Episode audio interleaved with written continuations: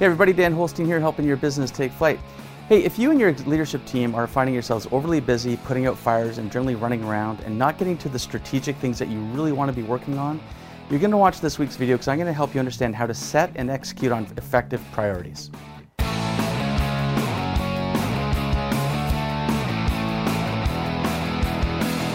So if you and your leadership team are finding yourselves super busy and it's not on the strategic, it's just like putting out fires and uh, dealing with issues as they're coming up all day long, just reacting, it could be that you don't have clear priorities for the organization. So you may say, hey, yeah, we have priorities, we have tons of priorities. Well, actually, if everything is a priority, nothing's a priority, right? You might be just going too wide and, and, and not deep enough into, into the issues. So I want to help you understand how to set clear priorities. So in, here's how we do it. Identify the one single thing in the organization that you need to see a change in, just one thing. Now there may be many things, but there's going to be one most important thing, so you need to get some thought to this. Work with your leadership team on this. If you're not sure what that one thing is, reach out to me, I can help you figure that out too. But you have to decide on one thing that you need to see some change in.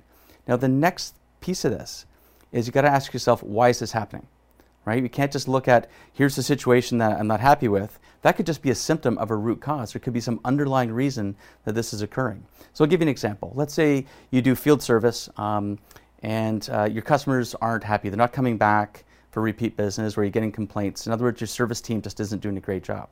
You could say, gosh, we better reprimand these service people or we better do some more training. Well, that may be true. However, that could be the symptom. Could it be that you don't have an effective recruitment process and core values that align with service?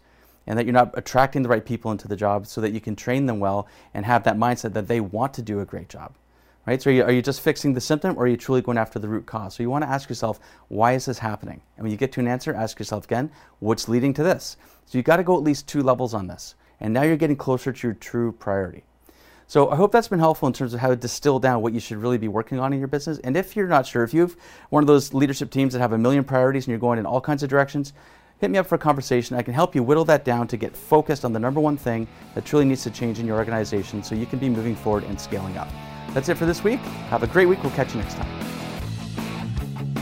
Hey, thanks for listening to our episode today. I hope that you found it value. If you did, please give us a five-star rating. And if you know someone else that might find it valuable, please share. Thanks so much and have a fantastic day.